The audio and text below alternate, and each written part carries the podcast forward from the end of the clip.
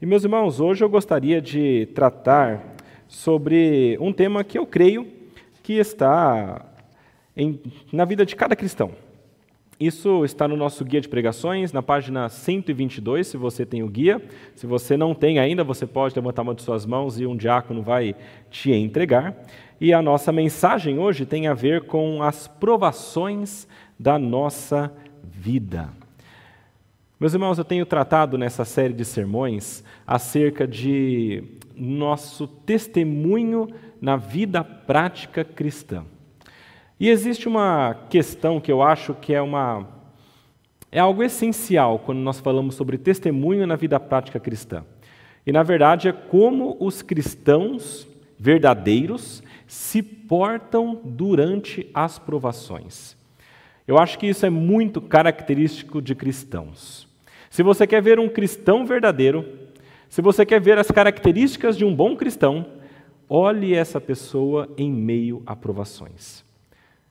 Isso distingue muito claramente aqueles que são de fato de Deus e aqueles que muitas vezes não são, não têm a fé firme em Deus.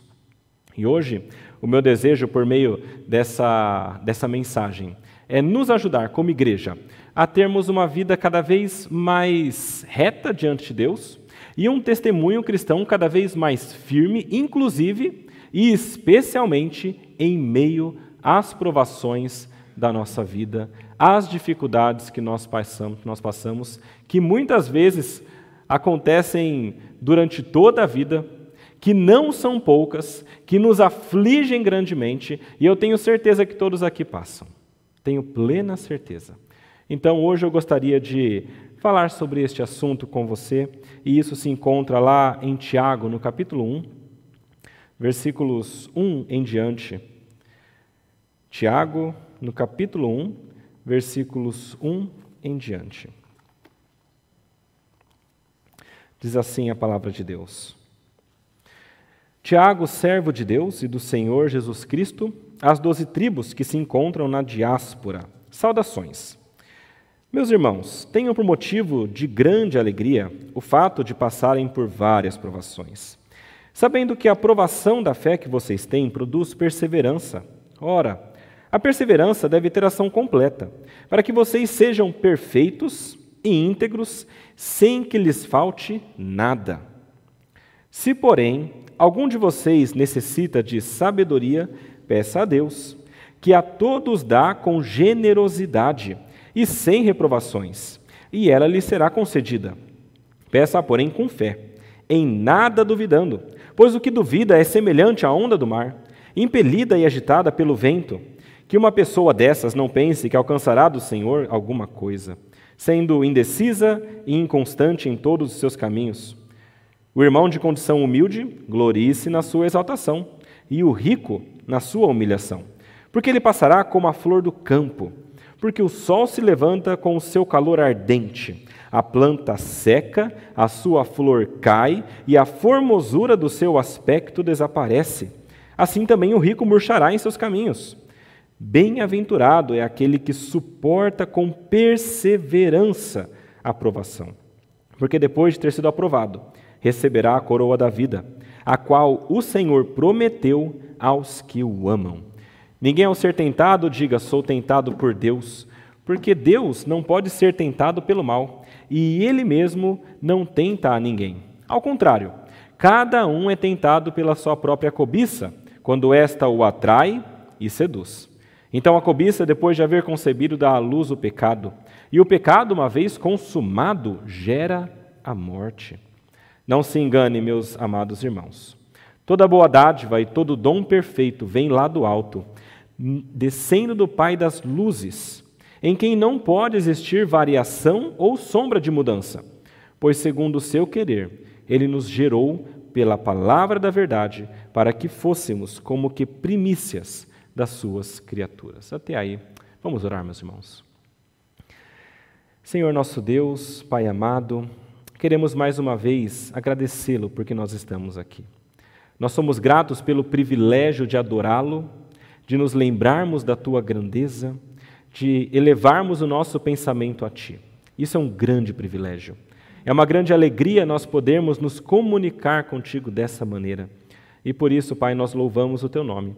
E queremos agradecer porque a Sua palavra fala conosco.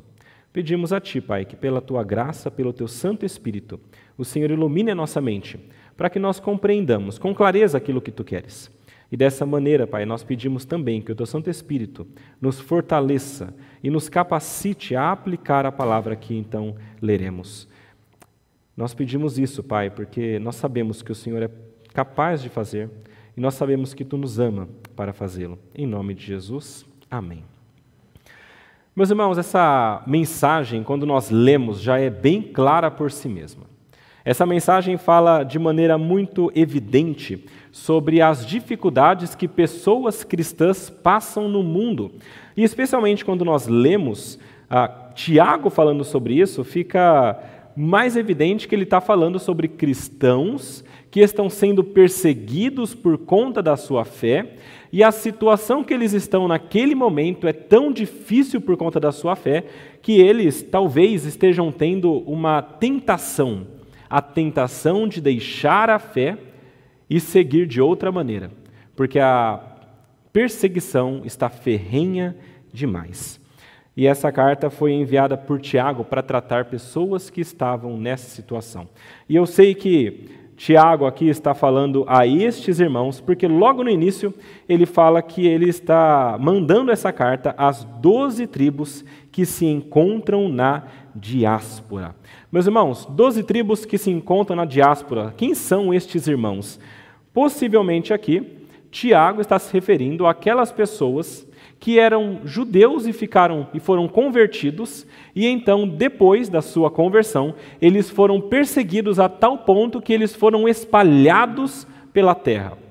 Isso aqui fica claro quando nós lemos o livro de Atos. O livro de Atos fala diversas vezes que o povo de Deus foi perseguido e foi espalhado.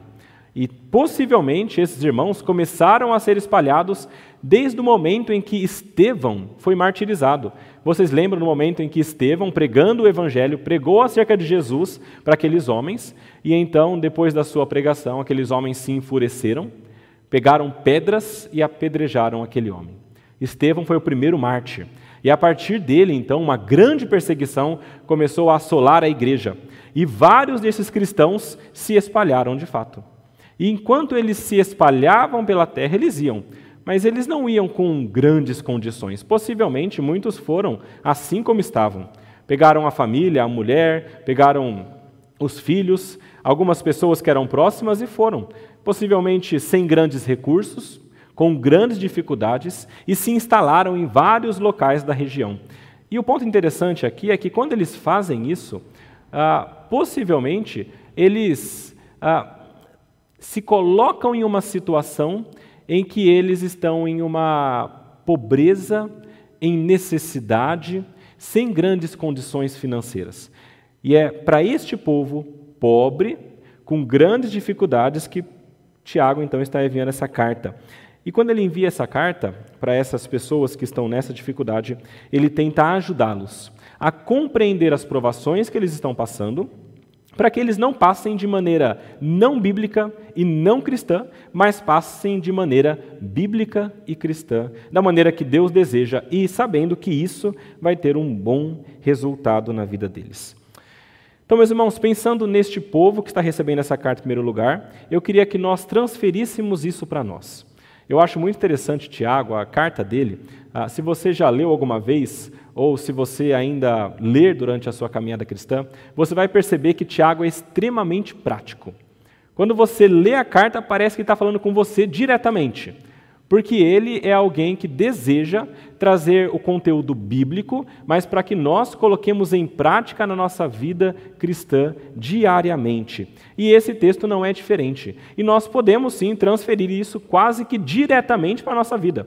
Então, quando Tiago falar aqui sobre essas pessoas que estão passando por provações, entenda, isso diz respeito também a você. Eu tenho certeza que você passa por várias provações. Talvez as provações que você passe não sejam como aquelas pessoas passavam. Talvez você não seja ameaçado de morte, talvez a sua família não tenha deixado você totalmente, talvez você não esteja sendo lançado no Coliseu para que os leões te comam. Mas é possível que você passe por outras provações e talvez até algumas que não venham por conta de você ser cristão. As provações aqui têm a ver com os sofrimentos da vida, com as situações difíceis que nós passamos. Situações de dificuldade financeira, situações de famílias quebradas, situações de luto também, situações que pegam o nosso coração de uma maneira tão dolorosa que muitas vezes nós não sabemos como agir e muitas vezes nós somos levados a agir da maneira diversa, não da maneira que Deus quer, mas da maneira que o nosso coração pecaminoso muitas vezes caminha. E eu queria que nós, lendo essa mensagem de Tiago, entendamos uma mensagem, uma ideia principal. Meus irmãos, como que o cristão deve agir em meio às provações? O cristão, em meio às provações, deve ter alegria. Não porque é bom passar por provações, mas porque ele sabe que existe um Deus acima de tudo isso, controlando todas as coisas e fazendo com que tudo isso colabore para um fim benéfico. E no fim de tudo, este grande objetivo está ligado à nossa salvação. Os cristãos devem agir com alegria. Versículo 2 fala o seguinte: Meus irmãos, tenham por motivo de grande alegria o fato de passarem por várias provações. Meus irmãos, como eu falei, não é fácil nós passarmos por provações e é estranho nós lermos um texto que diz que nós temos de nos alegrar por isso. E, novamente, aqui, as provações são das mais diversas. Inclusive, quando ele fala aqui sobre as várias provações, ele quer dizer por vários tipos de provações, todo tipo de provação. Ele não quer dizer a respeito apenas da dificuldade financeira ou da perseguição cristã, mas tudo aquilo que nos assola. E essas situações são difíceis por si só, e a nossa tendência é nos entristecermos.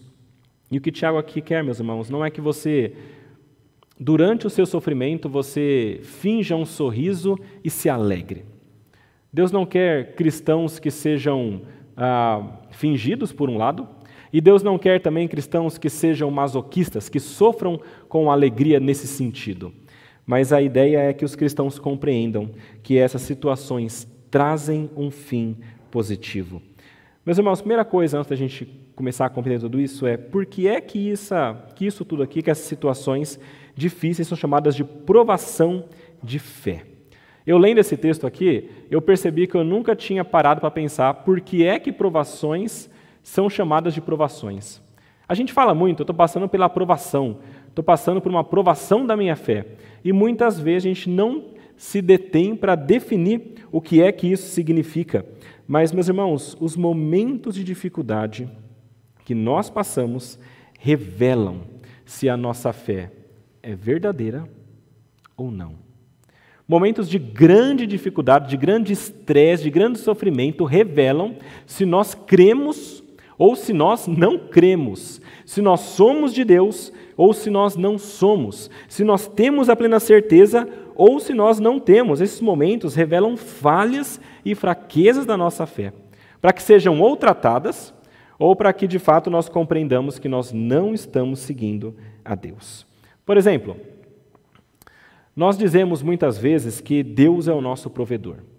Mas quando vem uma situação de necessidade, Muitas vezes nós somos tentados a não crer nisso. Veja, a fé qual que é? Deus é o provedor. Isso é o que nós cremos, é o que a palavra diz. Mas na situação de dificuldade, de, de falta de alguma coisa, de dinheiro, de suprimentos, muitas vezes nós somos tentados a não crer que Ele vai nos suprir e que Ele vai nos amparar. E isso faz com que nós, não crendo nisso, nós então ajamos de uma maneira que não é cristã que não é a maneira como Deus se agrada. Um outro exemplo, nós dizemos muitas vezes que cremos, nossa fé é que Deus sabe o que é melhor para a nossa vida. Mas quando acontece uma situação que traz sofrimento, quando, por exemplo, uma porta de emprego se fecha, Quando, por exemplo, um relacionamento da sua vida acaba, não um casamento. Quando, por exemplo, ah, você tem alguma situação que a sua família é dividida, então você começa a, a se questionar: mas será que Deus quer mesmo o melhor para mim? Será que Deus sabe mesmo o que é melhor? Quando Deus não permite que você tenha aquilo que você tanto deseja, você questiona: será que Deus realmente quer o melhor para a minha vida? Esses questionamentos, meus irmãos, são muito característicos do coração humano.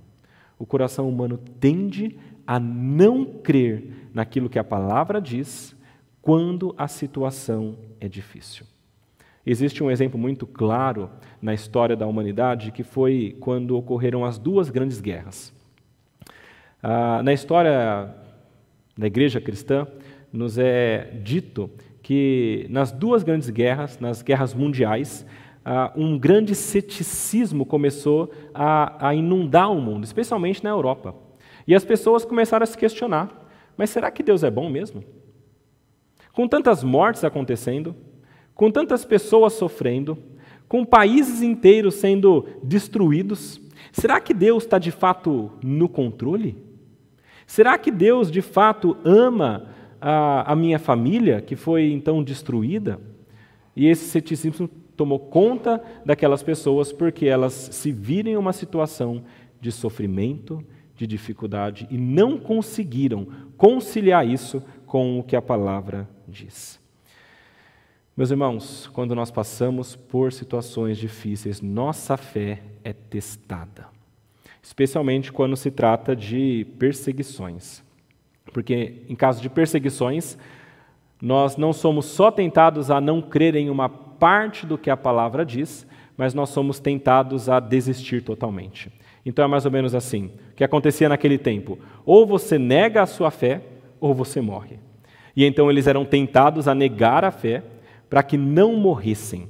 E é nesse sentido, então, que eles estavam deixando a sua fé. E então Tiago diz: vocês não podem fazer isso.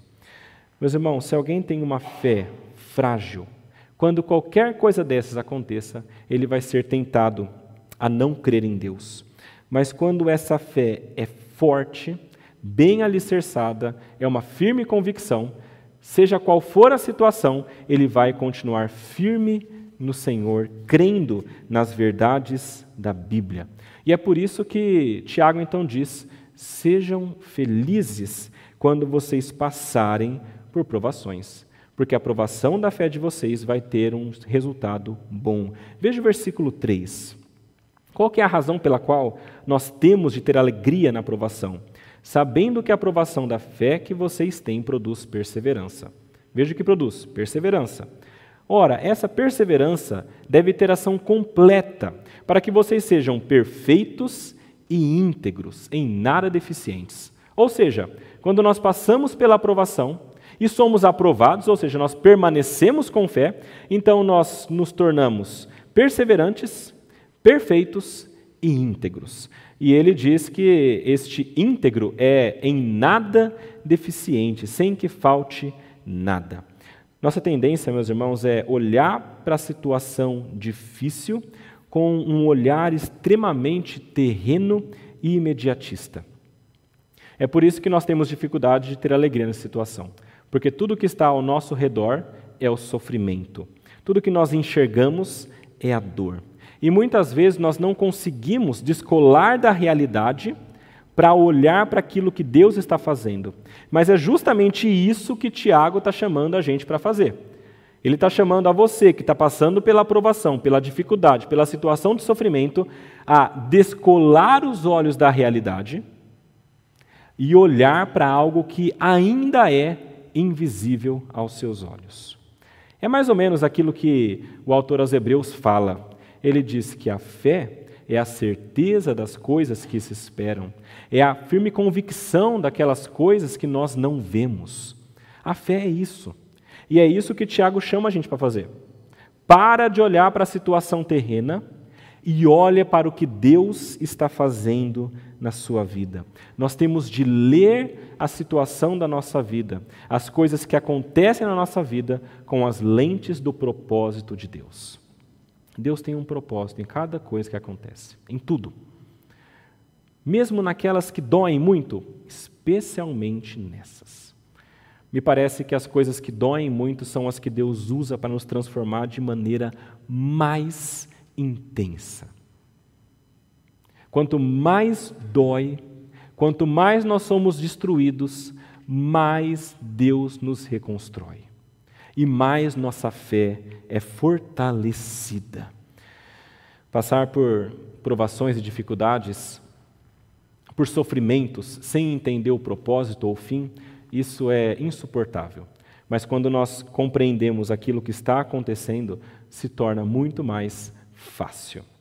Vou dar exemplos da vida cotidiana, pelo menos da minha vida, um, um deles. Ah, eu quero muito ir para a academia. Mas até agora eu não, eu não consegui fazer isso. Mas eu admiro aquelas pessoas que vão. E elas acordam de manhã às 5 da manhã, e elas vão para a academia e ficam lá até às 7 da manhã, fazendo exercícios para a sua saúde. Isso é uma coisa boa. E eu temo, é apenas uma percepção, um achismo meu, que eles não fazem isso por gosto.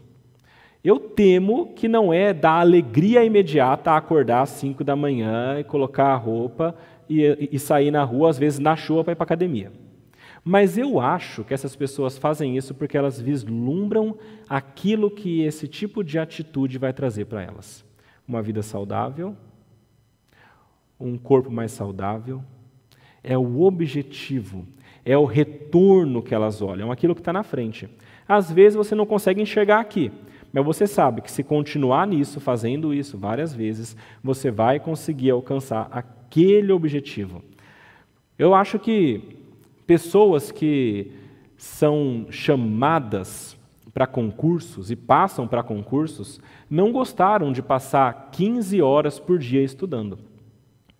Me parece que não é uma coisa que agradava a elas muito, mas elas faziam isso. Pessoas que se dedicam ah, imensamente para um trabalho durante alguns anos, para que depois elas tenham um retorno e tenham mais tranquilidade depois. Veja, tudo isso mostra a nossa atitude em frente a situações que são difíceis, mas que nós continuamos perseverantemente porque nós estamos vislumbrando aquilo que está à frente. Essa é a mesma ideia aqui. Perseverar nas provações que Deus coloca na nossa vida é um, é um ato de fé, porque nós estamos vislumbrando não aquilo que nós estamos alcançando pela nossa força, mas aquilo que Deus está nos, está nos dando. E não imediatamente, muitas vezes, mas lá na frente. Perseverar com fé, meus irmãos, em meio à aprovação, nos torna, então, dessa maneira, pessoas perfeitas, íntegras e nada deficientes. Eu acho interessante quando ele coloca isso aqui, porque a palavra íntegra, que literalmente significa pessoa que é uma porção completa, ela é completa, ela tem tudo o que ela precisa. E o sentido aqui é claro que tem a ver com a vida cristã. Ela tem tudo o que ela necessita para ter uma boa vida cristã, sem que lhe falte nada.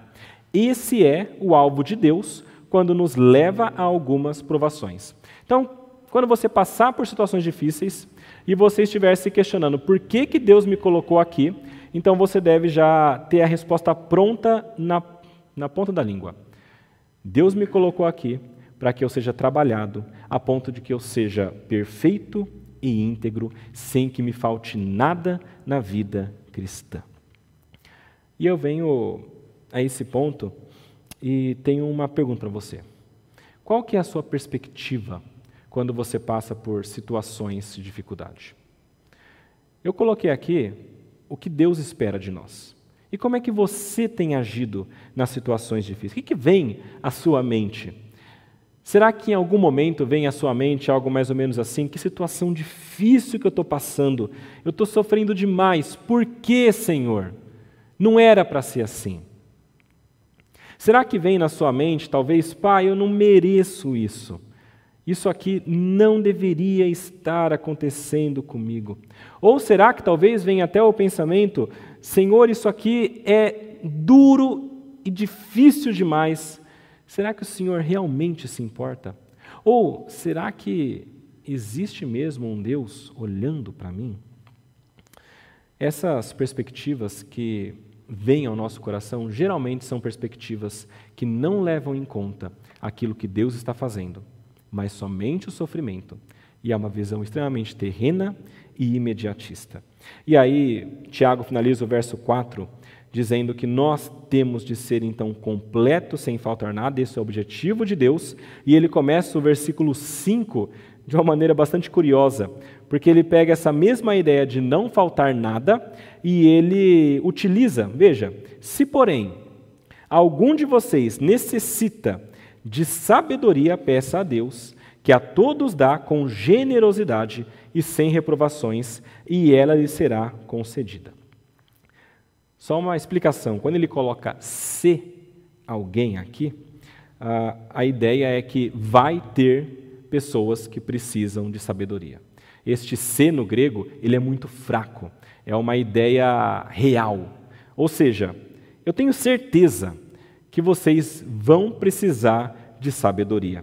E quando isso acontecer, peçam a Deus. Deus quer que vocês sejam perfeitos, que não falte nada. Mas eu tenho certeza que tem uma coisa que está faltando, e essa coisa é a sabedoria. E vocês precisam pedir a Deus a sabedoria para conseguirem passar por essas circunstâncias. Meus irmãos, até aqui eu, eu falei de circunstâncias difíceis e como que Deus quer que nós passemos, mas isso não é fácil. E você que está passando por situações difíceis agora sabe disso. É por isso que nós precisamos necessariamente da sabedoria da parte de Deus. E sabedoria, meus irmãos, não é simplesmente a ideia de um conhecimento teórico e teológico simplesmente do que a palavra diz. Quando você encontra uma pessoa sábia, você não está encontrando uma pessoa que é simplesmente inteligente, que tem informação. Você está encontrando uma pessoa que sabe aplicar isso na vida. Sabedoria é isso é você conseguir aplicar na sua vida aquilo que Deus traz na sua palavra.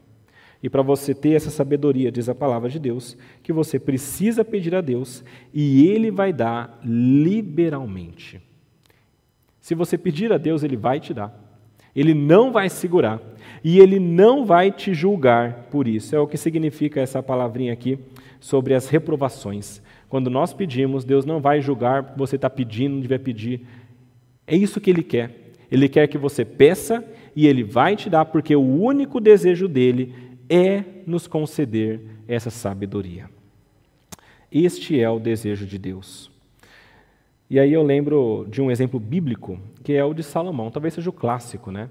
Salomão orou ao Senhor e ele pediu uma coisa: Senhor, eu quero ser sábio. E Deus deu para ele ele se tornou sábio e a sabedoria que ele teve foi tamanha que ele se tornou o maior dos reis de Israel. Isso porque Deus deu para ele, não segurou e Deus queria de fato que ele fosse sábio. Nós precisamos disso, meus irmãos. Nós temos a falta de sabedoria em nós e nós precisamos pedir a Deus para que nós sejamos perfeitos e em nada deficientes.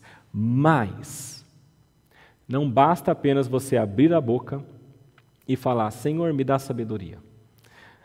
A palavra diz, o alerta de Tiago é a seguinte: peça com fé. Versículo 6 fala isso: peça, porém, com fé, em nada duvidando, pois o que duvida é semelhante à onda do mar, impelida e agitada pelo vento. Que uma pessoa dessas não pense que alcançará do Senhor coisa alguma, sendo indecisa e inconstante em todos os seus caminhos. Meus irmãos, como eu falei, a fé é a certeza. E aqui ele diz que para nós termos a sabedoria, nós temos de pedir para Deus com fé, com a certeza das coisas de Deus. E eu acho interessante porque ele coloca aqui a fé e a dúvida em contraposição nestes versículos.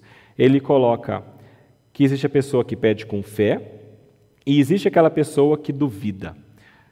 E a contraposição é para a gente entender o seguinte: a pessoa que duvida, ela é uma pessoa que ela crê em mais de uma coisa ao mesmo tempo. A palavrinha aqui, na verdade, significa isso.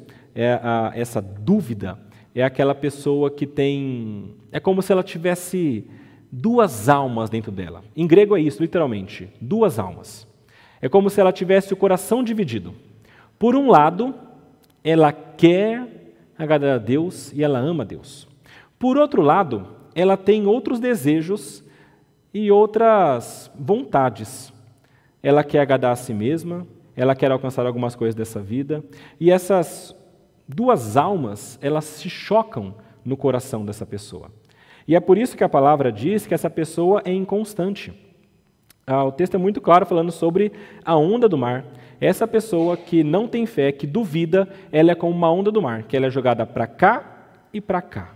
Ela vai para cá quando o desejo diz para cá, vai para cá quando o outro desejo diz para cá. E ela fica nessa inconstância o tempo todo, porque ela tem o coração dividido. As duas almas lutando dentro dela. Essa pessoa que duvida, que tem as duas almas lutando aqui, as duas Duas almas, eu digo assim, não quer dizer que você é duas pessoas, tá? Mas significa que você tem duas vontades lutando e labutando dentro de você. Essa pessoa não alcançará coisa alguma do Senhor. E eu olho para esse texto e eu começo a pensar: quantas pessoas que nós conhecemos que são assim? Que dizem, quero agradar a Deus, quero louvar a Deus, quero seguir a vontade de Deus, eu quero ser cristão, e no outro dia, essa pessoa já está fazendo um monte de coisa que é contra o que Deus diz. Às vezes no mesmo dia. E meus irmãos, quando eu falo alguma pessoa, eu sei que muitas vezes somos nós. Quantas vezes nós não temos o coração dividido? Quantas vezes, por um lado, nós sabemos que nós temos de fazer aquilo que é da vontade de Deus, mas a nossa vontade compete? Quantas vezes nós sabemos que temos de ir à igreja para buscar ao Senhor e louvá-lo e engrandecê-lo, mas a nossa vontade de fazer alguma coisa terrena é maior e compete. O nosso coração não pode ser dividido, porque se for dividido, nós nos tornamos inconstantes, como a onda do mar, e nós não alcançaremos alguma coisa de Deus. Vou dar um exemplo. Muitas vezes nós temos no coração a certeza de que Deus é o nosso provedor. Já falei um pouquinho sobre isso. E este é um lado do coração, aquele que quer agradar a Deus. Então, nós buscamos, em primeiro lugar, o reino de Deus e a sua justiça, e nós achamos as outras coisas vão ser acrescentadas. Do outro lado, existe a crença de que não. Não é Deus que provê. Quem provê sou eu, pelo meu trabalho, e se eu não trabalhar, eu não vou ter, e se eu não tiver, eu vou morrer de fome. E é por isso que um lado do coração quer descansar em Deus e saber Ele vai prover. O outro lado do coração quer trabalhar, que nem um doido para conseguir suprir a sua casa. Vê como as duas partes muitas vezes competem. E o que Tiago está dizendo é: esquece a parte humana. Você precisa ter uma fé inteira em Deus. É por isso que ele fala sobre integridade. Nesse processo, Deus vai transformar o nosso coração para que ele seja íntegro, para que não falte nada, inclusive essa condição de agir com sabedoria e ter essa fé perfeita e única em Deus. Meus irmãos, quando nós somos inconstantes, nós não alcançamos aquilo que Deus quer para a nossa vida e nós não conseguimos agir com sabedoria. E eu creio que isso se dá porque o processo de dar sabedoria é justamente a maneira como Deus trabalha a nossa vida. Vou tentar explicar para vocês. Esse texto é muito interessante quando a gente se aprofunda nele. Meus irmãos, o que Tiago está propondo aqui para nós é que enquanto nós passamos pela aprovação da fé, veja a cadeia de eventos, nós passamos pela aprovação da fé, na situação difícil, nós somos tentados a não crer nessa, nessa situação difícil, eu sou tentado a não crer que Deus está agindo, então eu, com o coração dividido, a crer que Ele não está agindo ou está agindo, eu luto para que meu coração creia plenamente que Ele está agindo, e então eu peço a Deus sabedoria, porque eu preciso colocar isso em prática. Eu sei o que a palavra diz, eu sei que ela diz que Deus é o provedor, por exemplo, mas eu não estou colocando isso em prática. Então eu oro, Senhor, me ajuda a entender a Sua vontade e a colocá-la em prática na minha vida. E então, Deus nos dá essa sabedoria e Deus nos capacita a fazer isso. mas porque nós lutamos internamente, tiramos o pensamento que não é de Deus, que é do mundo, e a fé, e nós então, com este coração unificado na fé em Deus, nós pedimos sabedoria e Deus nos dá liberalmente. E então, com essa sabedoria, nós então agimos. E ao agir com essa sabedoria, nós permanecemos na fé. A nossa fé é aprovada, nossa fé é fortalecida, nossa crença em Deus é fortalecida, nossa crença na palavra é fortalecida, e nós nos tornamos então mais perfeitos, mais inteiros, inclusive com a sabedoria que Deus deu. Faz sentido isso? Meus irmãos, quando nós agimos dessa maneira que Tiago está dizendo para nós, nós, neste processo, estamos recebendo a aprovação da fé e a condição de sermos cada vez mais perfeitos e mais íntegros. Então, Tiago dá um exemplo real disso aqui. Lá no versículo 9, ele fala sobre o irmão de condição humilde e daquele que é rico. Eu acho interessante porque ele traz um exemplo que pega muita gente daquela época e também, certamente, a gente que está aqui, porque é uma questão financeira. Ah, o dinheiro é de fato muito importante na vida das pessoas. Para aquelas pessoas, já falei qual era a situação delas, passando dificuldades porque estavam longe de casa. Ah, e então ele usa este como um exemplo para nos ajudar a tornar isso mais concreto. E então ele mostra como que cada um deve agir. Ele diz: o irmão de condição humilde glorie-se na sua exaltação, o rico na sua humilhação, porque ele passará como a flor do campo. Porque o sol se levanta com o seu calor ardente, a planta seca, a sua flor cai, a formosura do seu aspecto desaparece. Assim também o rico murchará em seus caminhos. O exemplo aqui são de dois cristãos. Um é pobre e um é rico. E os dois, possivelmente na mesma igreja ali que Tiago está mandando essa carta. O pobre, ele é chamado a não olhar para a sua situação de pobreza, mas se gloriar e se alegrar na sua exaltação. Ou seja, ele está chamando este pobre a fé, a certeza de que este mundo não é tudo que existe, mas existe algo além deste mundo. E ele fala: irmão humilde, olhe para isso e entenda que você vai fazer parte dessa exaltação. Hoje você está nessa situação, mas existe algo além disso que Deus preparou para você. E não está falando sobre riqueza desse mundo. Ele está falando aqui especificamente sobre a salvação. E é interessante porque aqui ele olha para o irmão rico, irmão rico também. Ele diz o seguinte: você que é rico, você deve se gloriar e se alegrar na sua humilhação. Ou seja, os dois estão passando por situações difíceis. Um por ser pobre e o rico também está passando por provações, nas dificuldades que ele tinha na vida dele, de alguém rico. E então, Tiago diz: o rico deve se gloriar na sua humilhação. Talvez a ideia aqui seja de um rico que em algum momento perca as suas riquezas, e então ele deve se gloriar nisso, ou a ideia de uma pessoa rica que está passando por provações características de alguém rico. E é interessante pensar, a gente fala sobre provações, geralmente a gente pensa em coisas muito desconfortáveis na vida. Mas às vezes, a provação da fé vem por situações que são confortáveis na vida. Vocês lembram daquela parábola do semeador? E ele fala que lançou as sementes. E aí teve uma semente que não brotou, porque caiu ah, no solo rochoso. Era um solo difícil, com sofrimentos. E aí, a outra semente não brotou porque ela começou a germinar, mas havia espinhos. E os espinhos sufocaram. O que são esses espinhos? As situações deste mundo, muitas vezes boas e confortáveis, mas que impedem a fé cristã de prevalecer. Meus irmãos, as provações são tanto aquelas que são dolorosas, sofridas, quanto aquelas que aparentemente não são, mas as duas são capazes de provar a nossa fé.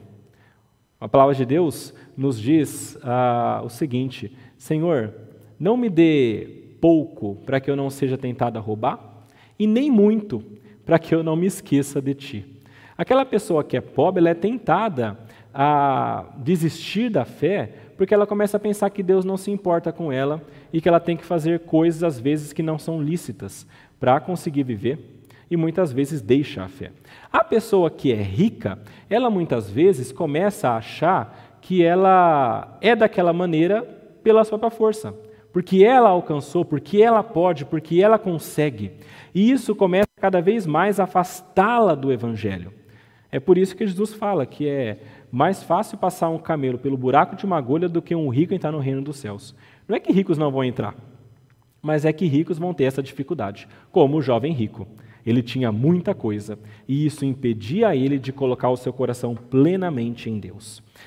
Então, Tiago pensa nessas coisas e manda essa carta para essas pessoas, falando sobre o pobre que deve olhar para frente, descolar os olhos da realidade e saber: no futuro eu vou ter a glória junto com o Senhor, e para o rico, para descolar os olhos da realidade também e entender: tudo isso que você tem, um dia vai passar.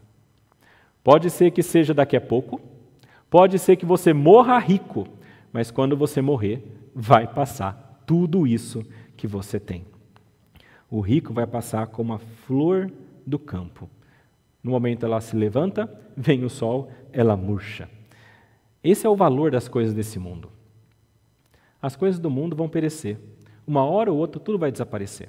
E aí, o que fica é a nossa fé em Deus. Nós temos ou não temos? Nós cremos de fato em Deus ou não? Porque se nós não crermos em Deus, então o nosso fim não vai ser o da glória, mas vai ser o oposto.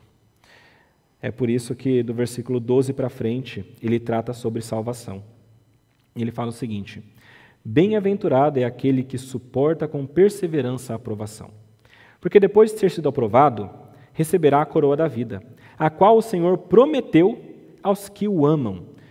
Ele, ele traz a ideia de passar provações da fé, de uma, um benefício mais circunstancial, de você se tornar mais perfeito, mais íntegro, deficiente, para o objetivo final, o motivo final, que é a salvação. Então ele diz: se você permanecer na fé, apesar das suas provações, você vai receber a coroa da vida.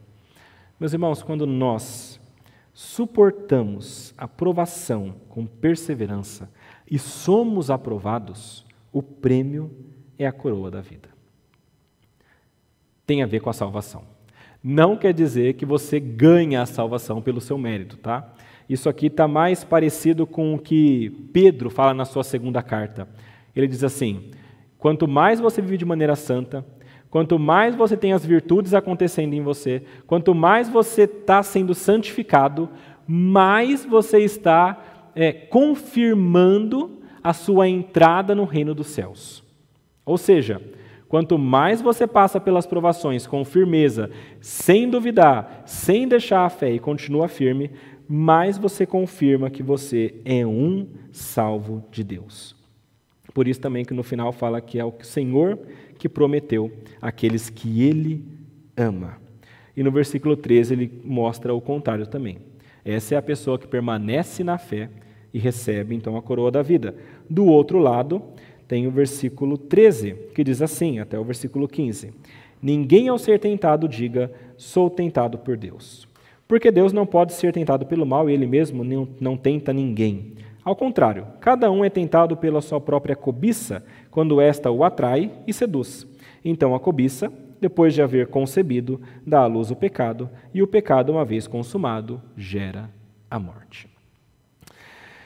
Meus irmãos, durante as provações, nós seremos tentados. É isso que esse texto aqui fala. Na verdade, é interessante o texto aqui porque tanto a palavra provação quanto a palavra tentação no grego é a mesma. O que nos ajuda a compreender o significado é o contexto e aonde que essa palavra está encaixada, tá? Mas provação e tentação são coisas diferentes. Provação é essa situação difícil, uh, ou como eu falei no caso do rico, às vezes não é difícil, mas que prova a nossa fé. E o objetivo dela é que nós sejamos aprovados na nossa fé. E essa aprovação vem da parte de Deus. Então é a situação proposta por Deus. A tentação é algo que vem de nós e não de Deus, e é uma é a nossa cobiça no meio da aprovação, nos tentando a nos afastar de Deus. Nos tentando a deixar a nossa fé. Essa é a ideia. Então, dentro da aprovação, existe uma possibilidade de nós sermos tentados. E aqui, meus irmãos, eu acho que quando Tiago fala isso, ele está tentando nos ajudar a não cair no erro de achar que toda situação difícil e provação que nós passamos, que nos leva eventualmente à queda, é Deus que está fazendo em nós. Muitas vezes, quando a gente passa por uma situação difícil e a gente cai em pecado, a nossa tentação vai ser dizer assim: Deus me colocou nessa situação. Deus me colocou numa situação tão difícil que eu não consegui resistir e eu caí. Mas foi Deus que me pôs aqui. É mais ou menos o que Adão falou, lembra? Adão caiu, comeu do fruto, a coisa que ele falou foi assim: mulher que tu me destes. Né? Ou seja, a culpa não é minha, a culpa foi a situação. Olha só que situação difícil, tão difícil que eu não consegui suportar e eu caí. Meus irmãos, a provação, a situação que vem da parte de Deus. Primeira coisa, ela vem de Deus. Segunda coisa, o objetivo dela é que nós sejamos aprovados em nossa fé. E assim nós sejamos mais perfeitos e íntegros, em nada deficientes. A tentação, diferentemente, ela não vem da parte de Deus. Ela vem do nosso coração. Ela vem da nossa cobiça. E o objetivo dela é que nós caiamos. Tá? São duas coisas totalmente diferentes. E nós não podemos atribuir a nossa queda a Deus. Isso aqui é muito importante. E eu acho interessante porque aqui Tiago coloca uma dinâmica do pecado. E ele deixa muito claro que o pecado acontece porque nós somos caídos. Não é Deus que faz isso, não é o diabo que vai fazer isso necessariamente. Tanto que ele fala aqui que a, a cobiça está no coração. Não é o diabo que colocou lá. Muitas vezes também a tentação nossa é colocar a culpa no inimigo. O inimigo me fez isso, então eu caí. Tiago está dizendo o seguinte: é você. Você é o pecador aqui. E a dinâmica do pecado é assim: o coração cobiça, ou seja, existe alguma coisa na situação que eu estou que eu desejo, e uma coisa que talvez não seja da parte de Deus, não seja boa, e então eu, com essa cobiça acontecendo no meu coração, essa cobiça me atrai, e eu vou para ela, sendo seduzido como uma armadilha, e então, quando eu caio nessa armadilha, este pecado está consumado e gera a morte. Tem muitas situações que, que geram, que podem trazer o pecado à tona. Eu vou dar um exemplo que vocês devem conhecer. Inclusive, tem até uma, uma, um dizer popular que é assim: a ocasião faz o ladrão. Não é isso que a gente ouve muitas vezes? É mais ou menos assim: ah, é a situação que a pessoa estava que fez com que ela caísse. Não, é o coração que faz o ladrão. A pessoa pode estar na situação que for, na provação que for, ela só vai pecar por causa do seu coração caído. Se você colocar o ladrão na situação, ele vai cair. Se você colocar Jesus, ele não cai. É por isso que nós vemos Jesus no deserto, na pior provação possível, permanecendo crente. Ele não caiu. Ele continuou com fé em seu Deus, por conta da palavra sendo aplicada naquele momento. Mas conosco muitas vezes é diferente. O nosso coração cobiça, nos atrai, somos seduzidos e nós caímos. E eu acho interessante a ideia de cobiça aqui, porque eu me lembro dos Dez Mandamentos. Vocês conhecem os Dez Mandamentos, né? Ele começa com a ideia, com o primeiro, de não ter outros deuses diante, diante de Deus, e ele acaba com o último, que é o não cobiçarás. O que é interessante dos Dez Mandamentos? Ele começa com uma ideia de adoração a Deus, e ele termina com a ideia dizendo: é, é, não cobice, não é, é uma ideia interna de você não adorar a si mesmo. Aquela pessoa que cobiça é a pessoa que quer tudo para si. Enquanto que Deus está querendo que nós ah, busquemos antes as coisas de Deus e nós o coloquemos no lugar de Deus. E todo o resto no meio dos dez mandamentos são coisas externas. A adoração é uma coisa que acontece no coração, primeiramente, e a cobiça é uma coisa que acontece no coração, primariamente. Mas todo o resto que vem dessas duas, dessa, desse mesmo coração, são coisas externas que acontecem na nossa vida. Então, lá nos Dez Mandamentos aparece a ideia de você não roubar, de você não adulterar, de você honrar o pai e a mãe, e tudo isso está ligado à ideia de cobiça. Ou seja, por que, que alguém rouba alguma coisa? Porque essa pessoa cobiçou aquilo, ela queria para ela, ela foi lá e pegou. Por que, que alguém é, trai a esposa ou o esposo? Porque ela cobiçou aquilo que não era dela no seu coração, foi lá e pegou para ela. Por que, que alguém não dá honra, honra aos pais? Porque ela cobiça a honra que é dos pais e ela traz para ela. Tudo isso tem a ver com o coração, algo interno, que está cobiçando coisas que não são dela. E a partir daí, quando este pecado atrai, essa pessoa é seduzida e o pecado consumado gera a morte.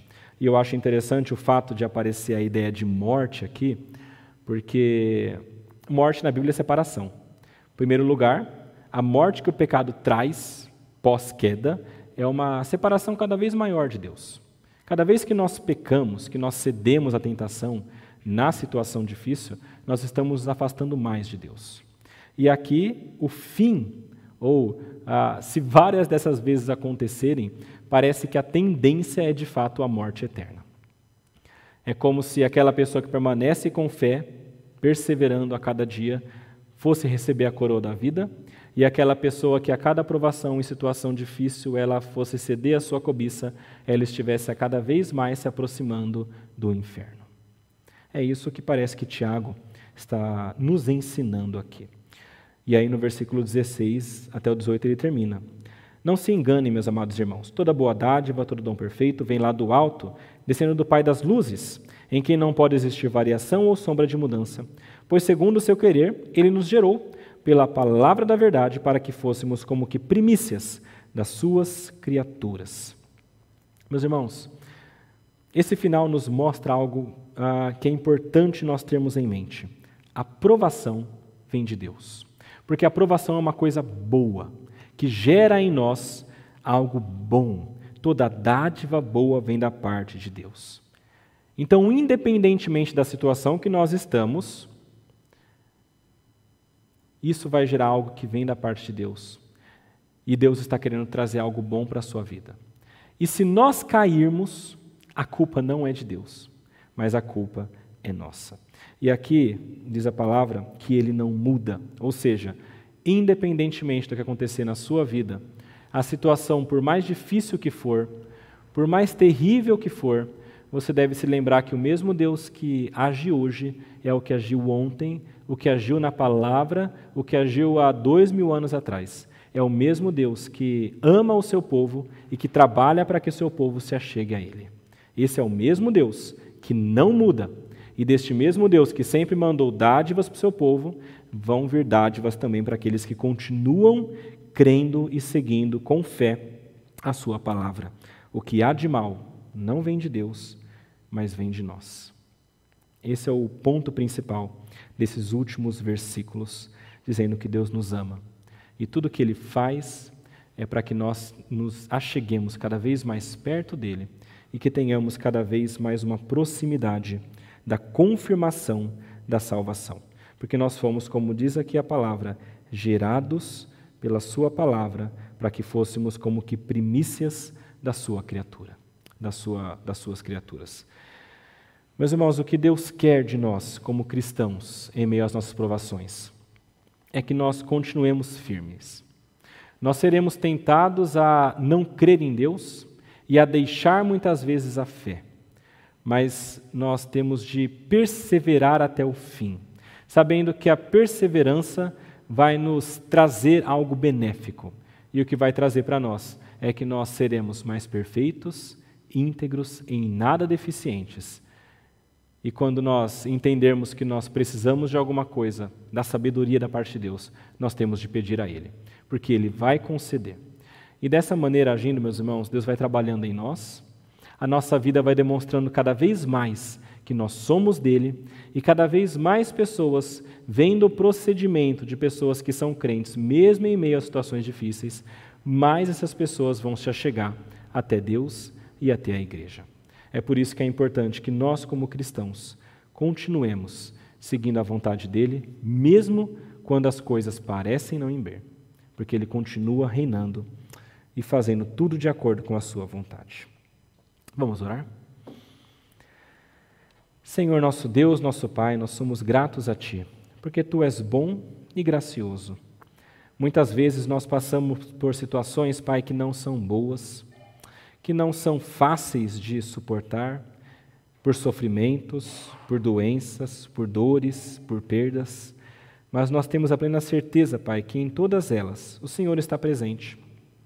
Que em todas elas o Teu desejo, Pai, é que a nossa fé seja aprovada seja fortalecida e nós a cada vez mais nos aproximemos de Ti.